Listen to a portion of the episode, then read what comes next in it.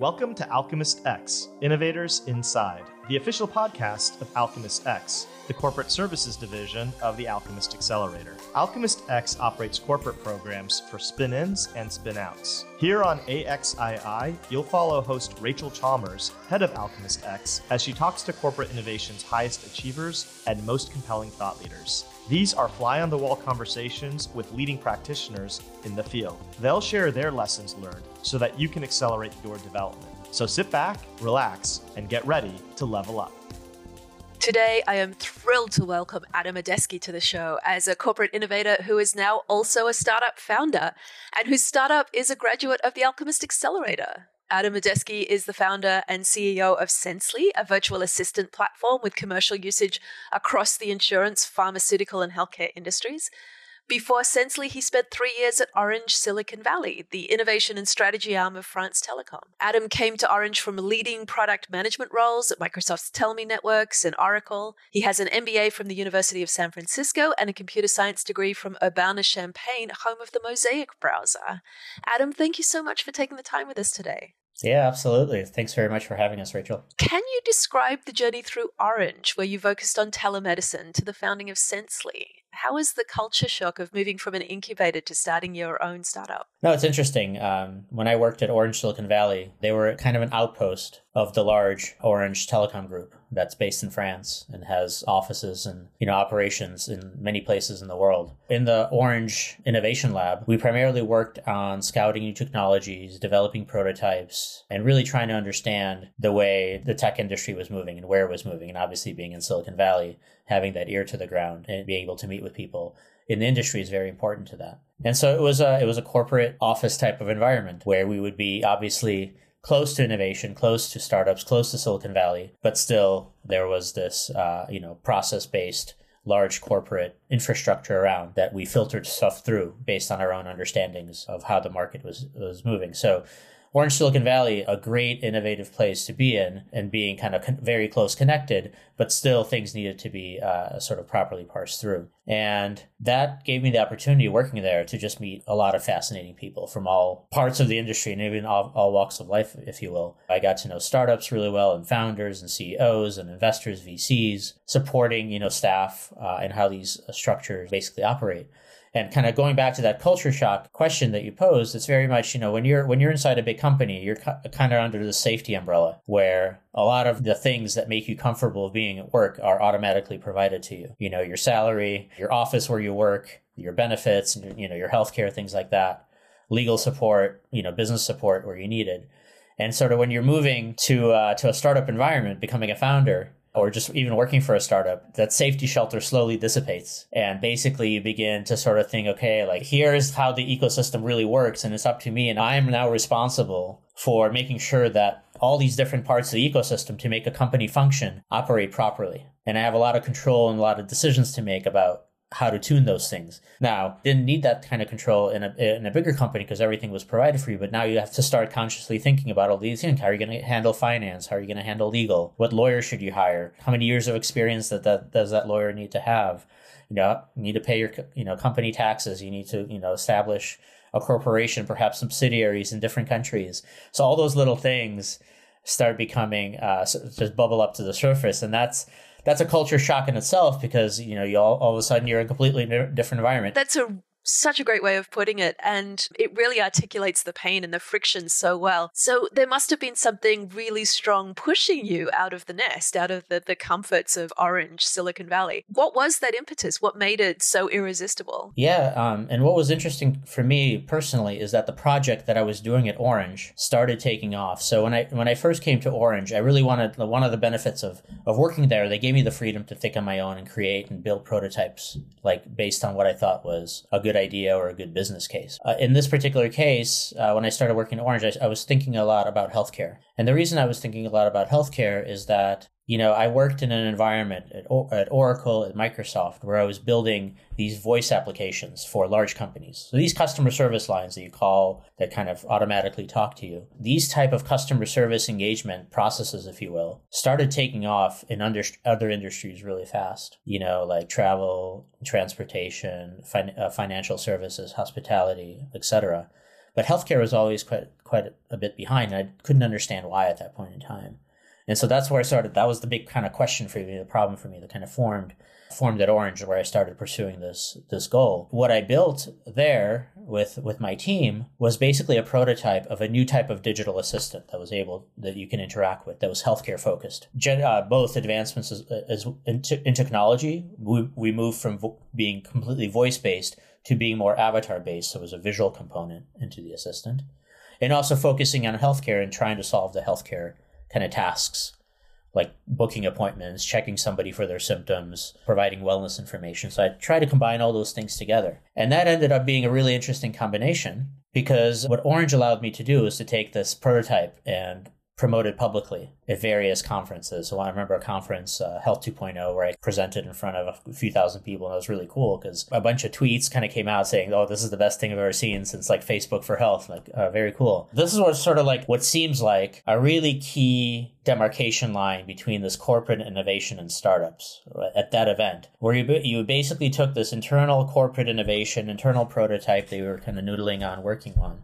and you got external validation. People in some, you know, community, in this case, Health 2.0, basically saw it and saw, oh, this is really cool. This, I think, is something that really fits and can actually have a life of its own. And so that that initial inflection point is what sort of drove this. In Orange, we called it an excubation, where you have an incubation where you build something internally, but this was an excubation. This was an internal project that actually it sounded like this is a U.S. audience, by the way, and Orange is a French company. We're like, okay, maybe this this has an ability to take off in the U.S. And so from that point on, we started working at Orange to basically spin this off uh, into a separate company. How do you frame those conversations about ownership? You know, how much stake does France Telecom retain? How much do you get as the entrepreneur? What kinds of questions did you kick around at that point? The business case was built on the principle of like, yes, France Telecom or Orange, you know, incubated the solution internally. They invested, you know, labor costs and other kind of talent and infrastructure to support building of this uh, initial product. And then there's the consideration of, okay, well, how do you make a startup entrepreneur successful? Kind of give them, you know, a good runway to make sure that they don't have too much friction or encumbrances to prevent it from scaling really fast and becoming a real business, which benefits everybody. So it was kind of a mix, like in many different deals like that, it's kind of a mix of cash and equity that gets exchanged, kind of like an investment almost, where Orange, in this case, is make, making this initial seed investment into the market of this solution, retaining a stake, and then kind of seeing how it would grow. So that's that's how the consideration for that deal came about. Did that have an effect on downstream fundraising? Did future investors look at that stake held by the original incubator and have questions? It was a very non issue for us, I would say. It actually helped us in many ways, where I think investors felt like they were getting something that was uh, already sort of pre baked a little bit, that already had a couple. De risked. De risked. They already had a couple years of experience presenting this to the market with the price being reasonable, the valuations being sometimes what they are, they actually thought it was a, as a big benefit to have this level of pre- uh, de-risking involved. That's great to hear because oftentimes when I work with internal entrepreneurs, that's one of their big hesitations about pursuing a spin out is that it won't be judged on equal terms with startups that purely evolved outside of a corporate ecosystem. So it's nice to have some counter evidence there. Yeah, and also it's obviously there could be issues if the spin out company wants any level of control or maybe has too high of a stake. There are some red flags that this could cause for investors, but there's also a smoother, much more benefit aligned way to negotiate and position this for the market, for the broader market. How was it for you personally? Because you'd always worked for big companies before that, and suddenly you were responsible for everything. Were there moments where you just wanted to go back to Orange or Oracle? I mean, it's definitely a wild ride. I actually read a nice quote uh, in, in an article recently, like being an entrepreneur is like riding a lion. It's it like you don't really know where it's going to next, and you don't really know how you got on it in the first place. So you don't really like you have no idea how to get off. Uh, going back to that analogy of leaving your parents' house, right? You have now much, much more risk that you've took on in your personal life. That's first and foremost, right? your salary isn't necessarily as guaranteed as it was before. You know, you have to worry about all different parts of the business that you may not be that good of a skill set for. Your level of responsibilities are just much broader and affect real things and real laws right in that comfort blanket that you're used to. And so obviously that affects you psychologically. So there's more ups and downs, there's more extremes, and you have to consciously manage that. Entrepreneurs have to be sort of prepared for that and understand like okay this is a thing happening in this corporate narrative that i've created for myself or startup narrative that i've created for myself but it's still a narrative in my head. It's not that to the level of like i'm having a heart attack or something health happened to me. It's still this machine in your head that you're, you're you're trying to tune. And so having that level of distance is also very important from understanding what you're trying to do. That's a great way to put it. A lot of the work i do on the startup coaching side is burnout prevention. Yeah having a healthy level of distance is always important, I believe. When you look back on your work in innovation, what are you proudest of? I think this may serve as a lesson to your audience. When I was in college, my friend and I built a car MP3 player. Now, this was a while back. This was about a time when MP3s were uh, first being presented via computers as a way to listen to music. This first sort of innovative idea that came to my and my friend's head was like, this just format got released. People really like it. What's the next step? What do you think will happen next? What's the next kind of incremental trend that not a lot of people are thinking about yet that I think will really take off? And the idea that came like, yeah, this stuff can be in cars because you can have a computer now in cars and you can have a very large hard drive means you can store a ton of music. It's kind of the idea that's brought the ipod its prominence in the, in the kind of the personal world. Our idea was more targeted towards cars because you know we have car cds we all like driving cars living in the midwest. And so we built and so that was the thing that we focused on. So we actually built a computer like a laptop that you could plug in as a first prototype that you can plug in in your car's like cigarette adapter. That would have a little keypad where you can have a little uh, a bit of a user interface where you can advance through songs or type in the number of the song that you wanted. And you would obviously have the integration with the car stereo. But what are the things that you can do now that not a lot of people know about and get in first and block it for everybody else, basically. And there was a set of APIs being released for computers that would be able to basically allow you to play this sound, not just via Napster or other types of pre-built applications, but building the application yourself, and they would provide a bunch of drivers for you to build the navigation, build the playback, all those things. Like, oh, these APIs just got released. We can build our own car focused application with a car user interface to be able to play this music.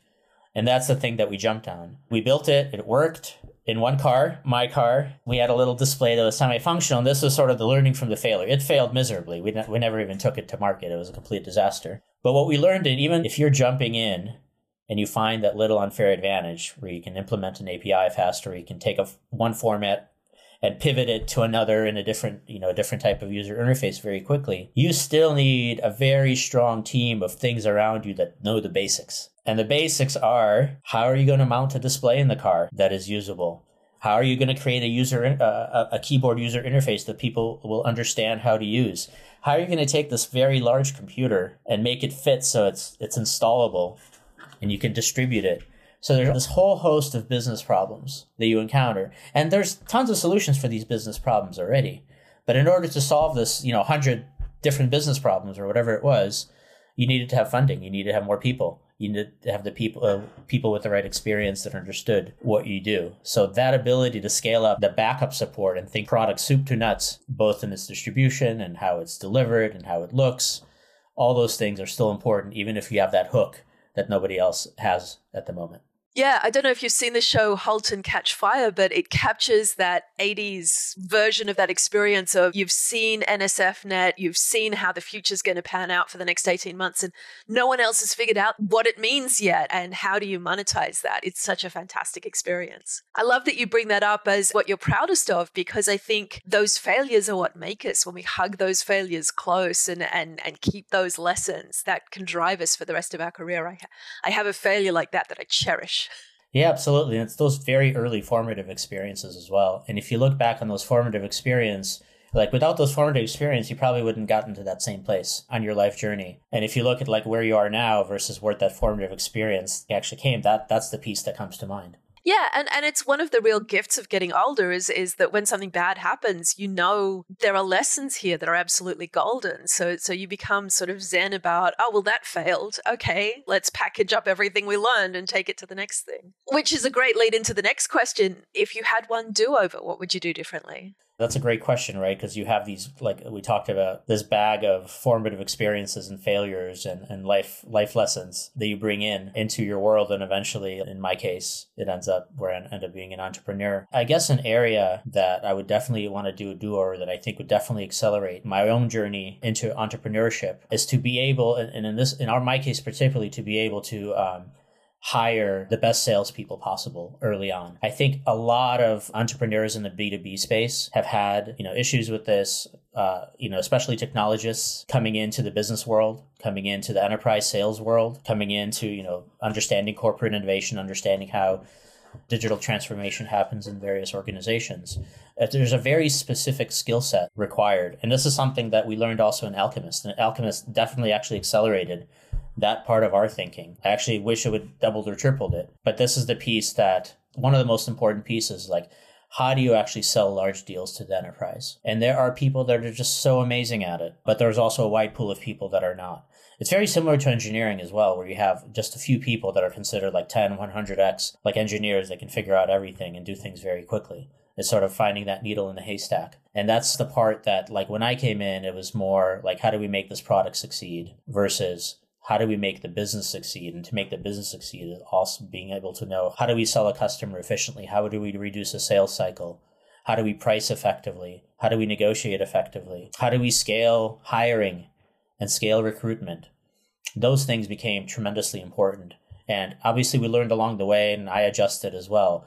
But that's the piece that I thought if I had a do over, I'd put much more like of my own time, my own emphasis much earlier on building that set of cadres, if you will, that to really uh, effectively promote and sell the product. There's a really subtle timing aspect to that as well, though, because founder sales are so important at the beginning and you have to know all of the objections to your product. So, how do you know when it's time to bring in those planetary scale sales folks? Yeah, that's a that's a great question as well because you definitely have time between when you start and you have a product market fit and you have a channel market fit that perhaps goes even deeper and really understand who your channel that you're selling into and how do you sell to them properly and what they're ready and not ready for. There's a lot to be developed very early on in the product in actually creating the, the process or the workflow for that channel market fit.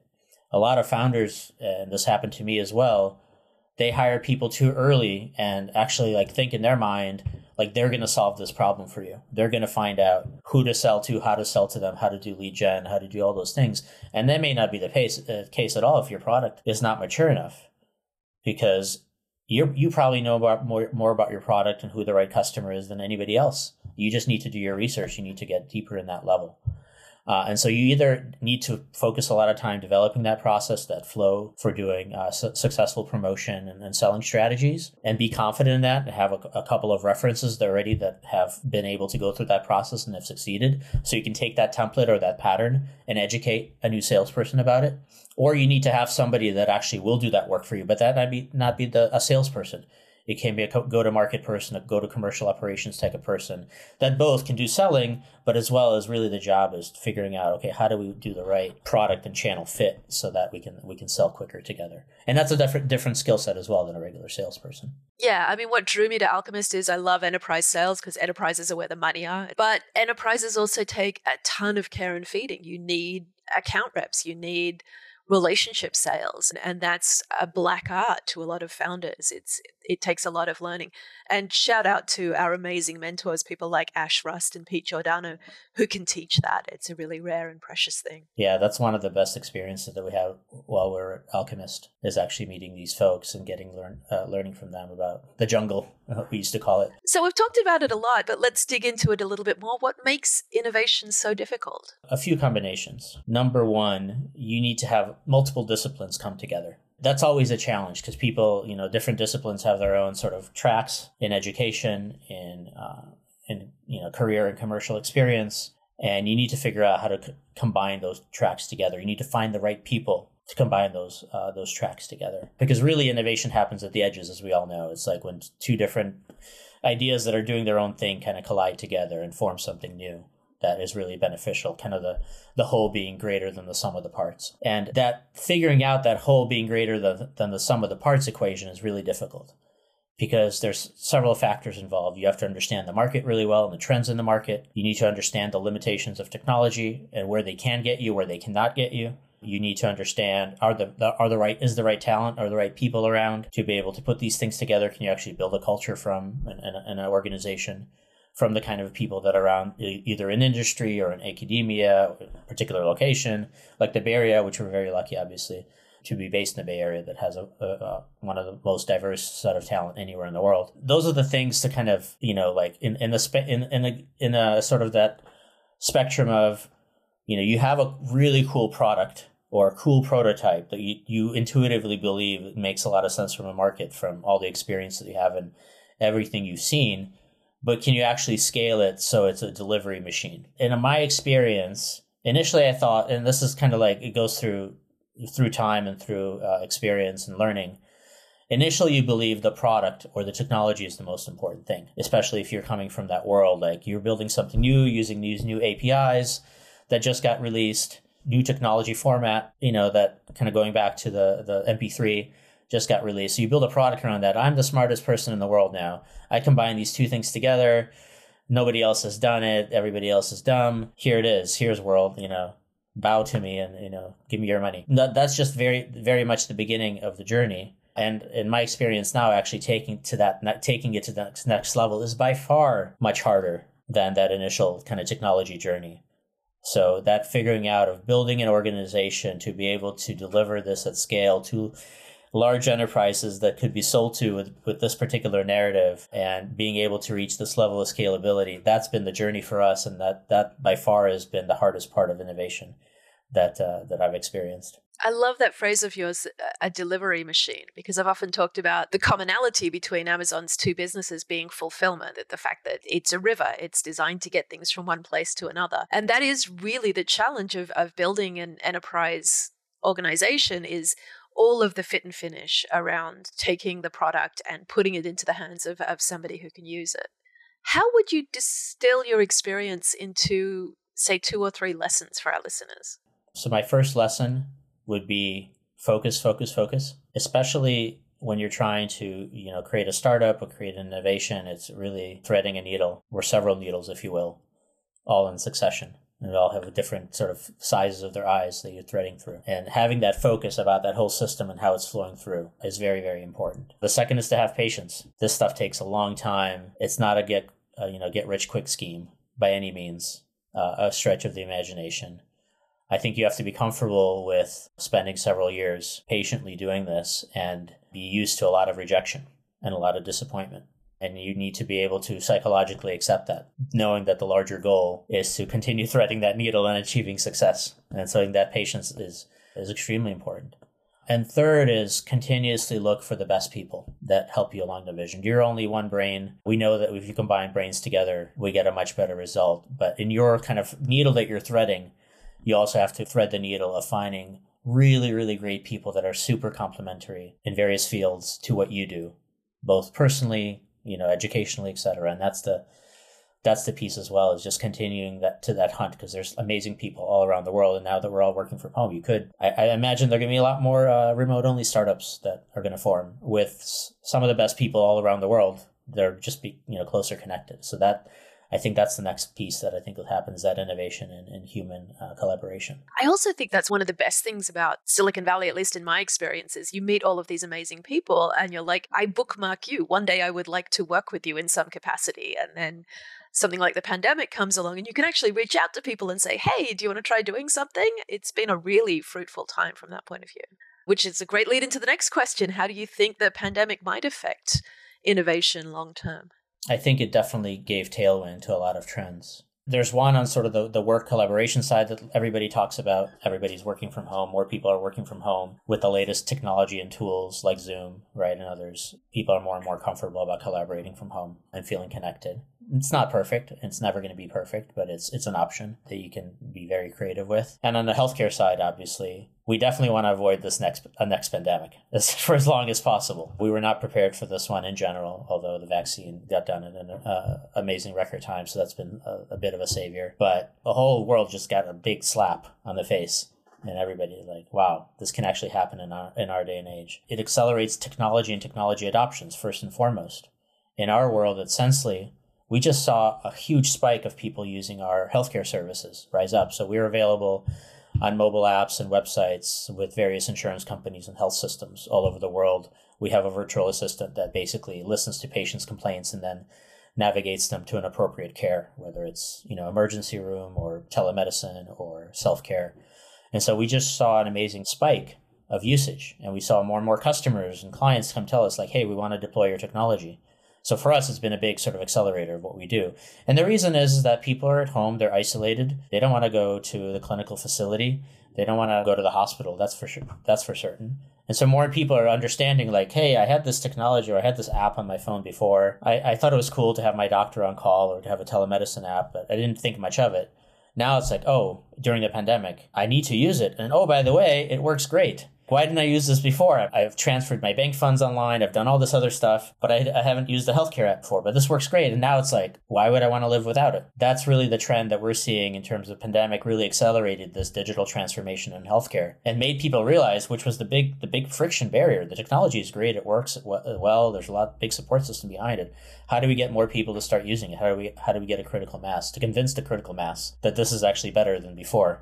And the pandemic was a great convincer for that, that message that we were sending. It's a classic example of where automation can actually compress the time you spend on the routine stuff and expand the amount of time you spend on the human stuff. My experience of telemedicine has been, you know, we get the taking the vital statistics out of the way and, and, we spend more time talking to the doctor. Yeah, and it's great for doctors as well because they can see more patients per day, they can get reimbursed more. We talk about having conversations at the top of their license or having clinical appointments at the top of their license where they focus on the, the more complex stuff rather than just the very routine stuff. The stuff that humans are good at, the, the nuance and the complexity. Exactly, exactly. So yeah, in that sense, the pandemic has helped healthcare quite a bit. Some VCs say it's accelerated it by five to 10 years jury's still out, but definitely we saw the usage trend, the usage shift happen significantly, and I think that usage shift is uh, is here to stay for the most part.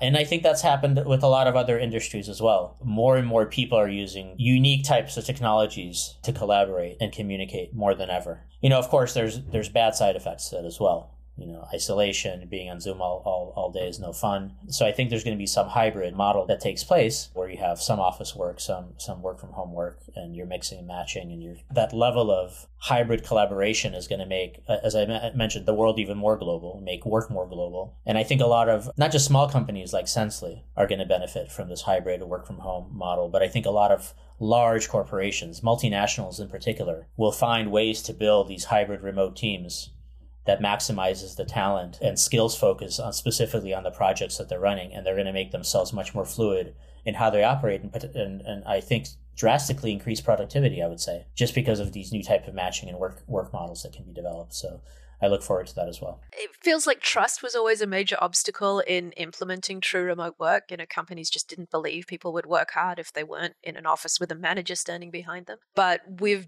amply demonstrated that people can work from home and be as or more productive than they were in an office environment. And I think that's helping even the largest multinationals allow that trust to their teams and, and having faith that productivity will continue and improve. How do you avoid burnout? That's a tough one. You definitely there's days where you definitely feel burned out. Some days like how do how do I get off this thing? You're on a roller coaster. You're responsible for for taking it forward. And you're working a lot. You have a lot of people to deal with you have a lot of you know business problems to solve, and you have to see optimism in everything.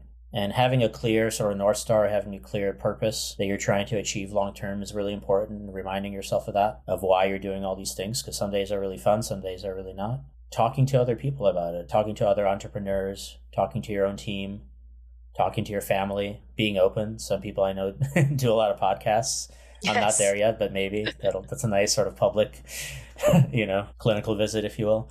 But yeah, it's being open, it's understanding where you are. There's a lot of uh, entrepreneurship of like faking it before you're making it, right? There's there's some you know there's there's some good stories, there's some really terrible stories, there's a spectrum of stories. But also like there's a psychological story that if you fake it too much, that's actually going to affect you quite personally as well. So knowing where you stand and where you're trying to be and being more clear about it, I think helps you uh, emotionally and psychologically, knowing like that you're on this path, you're on this journey, and you know the burnout feels when you're veering off path a bit, when you feel like okay, this is this is where I set it, but this is not, this is going into a different direction, and now I'm feeling this grind because there's this increasing delta between between what I wanted to achieve and what I'm actually achieving. And that creates a lot of pain and, and you know, grind. And it's okay to replan it. It's, it's okay to constantly change course. As an entrepreneur, you have to be very aware of that. Every quarter, you know, I think about, well, I think about this stuff all the time, but every quarter I try to consciously have a long-term plan that adjusts based on the new realities that we've experienced during the last quarter.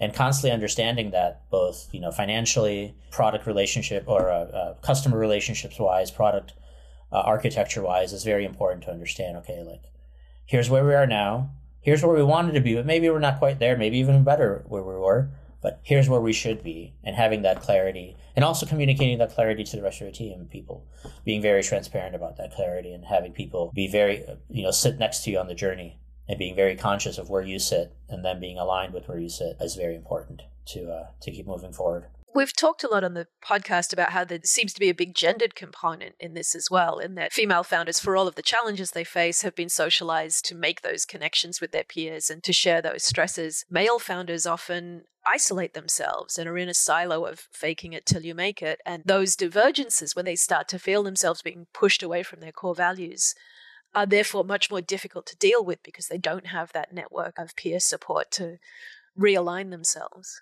I mean, without commenting on on the uh, on the topic too much, I definitely feel it inside of myself. There's definitely things as a, as a founder in general you, you want to keep inside yourself. You don't want to reveal your anxieties too much to your team because you don't want them to feel the same anxieties sometimes. You want to protect them from those anxieties. Yeah, and the team is not the appropriate place to have those vulnerability sessions for sure. Yeah, for sure. And I think where I've been really lucky actually, I have a female founder, my, mm-hmm. my co founder, Dr. Ivana Schnorr, who's a clinical psychologist and also a, a, a medical doctor. But I found uh, Ivana actually very early on when, while I was still uh, at Orange. I presented this, as I mentioned, in, uh, presented the prototype at various conferences. And Ivana also presented her company in various companies. And her company did something very interesting because they were having psychotherapy visits with patients in VR. So inside a virtual world, you, you know, you're an avatar, the, the patient or the clinician, the patient are both avatars, and you're having this, these conversations. And people, the research that ended up coming up from there is that people were much more open and honest about revealing their anxieties. It was at that time treating patients with PTSD coming back from the Iraq War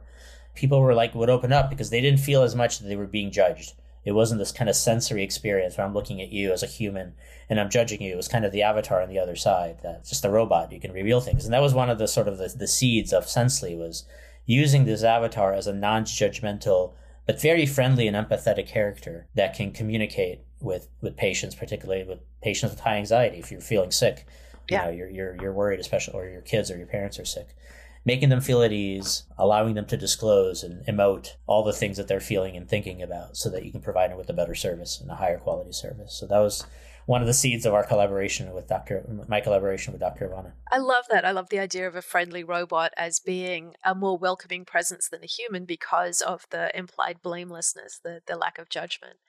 And I love the importance of the co-founder sale in your story. I'm always telling entrepreneurs that winning your co-founder is your first major sale and it's the most critical to the whole experience. I think that's one of the key inflection points in your journey as well is finding that right partner. Because you're it's basically like a marriage almost. If ivana's listening she'll probably laugh but uh, you are committing yourself to a long-term relationship with somebody that you're going to be seeing almost every day or every day and collaborating for every day. And so that that's in a very important relationship in your life that's going to yeah. affect you in all sorts of ways. A work marriage. Yeah Exactly. What is the best way for our listeners to connect or follow your work? Yeah, you can go to our website, which is S-E-N-S-E-L-Y dot com. You can get our latest news. You can try out our, our virtual assistant demo, our symptom checker, or, or our wellness services. Uh, and you can see all the latest uh, information about our products and what we're up to. You can click contact us or follow us on Twitter. The handle is at sense underscore ly or we're also on LinkedIn, so you can always Google and search for our company. As a qualified Google hypochondriac, I can't wait to get on there and diagnose myself with rare tropical illnesses. there you go. That's actually one of the things that we uh, we communicate as part of our sales process to deposition Google. It's not where your members need to go because they're just going to get more anxiety and feel fear. You need to point them to a credible source of clinical information. That's where Sensely comes in. Sounds great. What does the future look like for you personally? I'm continuing to uh, build this company, having a lot of fun doing it now that I figured out all the enterprise sales processes. it takes a while, traveling pretty much all over the world. Hopefully, now we'll, we'll start post pandemic. I'm really committed. Again, it's about the focus, taking this company to the next level. The, the, market for this is huge. The pandemic has accelerated it. Everybody in the world wants it. We have a unique differentiator that we actually have voice conversations with members and patients in 35 different languages. So we're really scaling our product outside the US, the US uh, as well as in the US, but internationally all over the world. That's been a big sort of personal passion for mine is to have is to be able to have a healthcare platform that's global in nature that lots of people benefit from that's friendly and, and empathetic so we're continuing to build that, and hopefully the company is going to continue growing the way it's been growing. It's been growing quite quite well in the last few years, over 100% growth. Maybe one day we'll ring the bell at some sort of an IPO or uh, some other type of exit event. Sounds great. So the next five years of our industry go however you want them to go. They pan out exactly as you hope. What do things look like in 2026? For healthcare in particular, 2021 you're about 25% digital adoption that we've seen across the board of people using these automated healthcare services uh, in a simplified way to book appointments, to get answers to their healthcare questions, etc. In 2026, we'll probably see up to 90% or more digital adoption. Right now, we're seeing primary care in the healthcare space being automated, being made more scalable and global and less expensive and easier to access in 2026, we'll see a big shift into secondary care, into hospital care, into other kinds of more complicated healthcare areas where technology and these type of user experiences can improve the health for many, particularly around chronic conditions. We'll see a big shift in the reduction of costs for chronic conditions. Right now in the US, chronic condition management consumes about 50%, and the chronic care population is about 5% of the population but it's 50% of our healthcare costs. We'll see a massive shift in that where it'll be more in line with maybe it's twice as expensive as primary care and other taking care of other people, but it's not doesn't have this sort of massive outlay. We'll see that shift happen very very fast now because of this increased digital adoptions and the trust that he's built uh, with these kind of interfaces. It's much easier to detect those subtle patterns and correlations over a large population than a small one. It's a lot easier for a, a system to identify rare illnesses and commonalities than it is for a single practitioner. And that's a great moment to end. Adam, this has been so great. Thank you so much for coming on the show. Yeah, thanks for having me, Rachel. It's been a pleasure.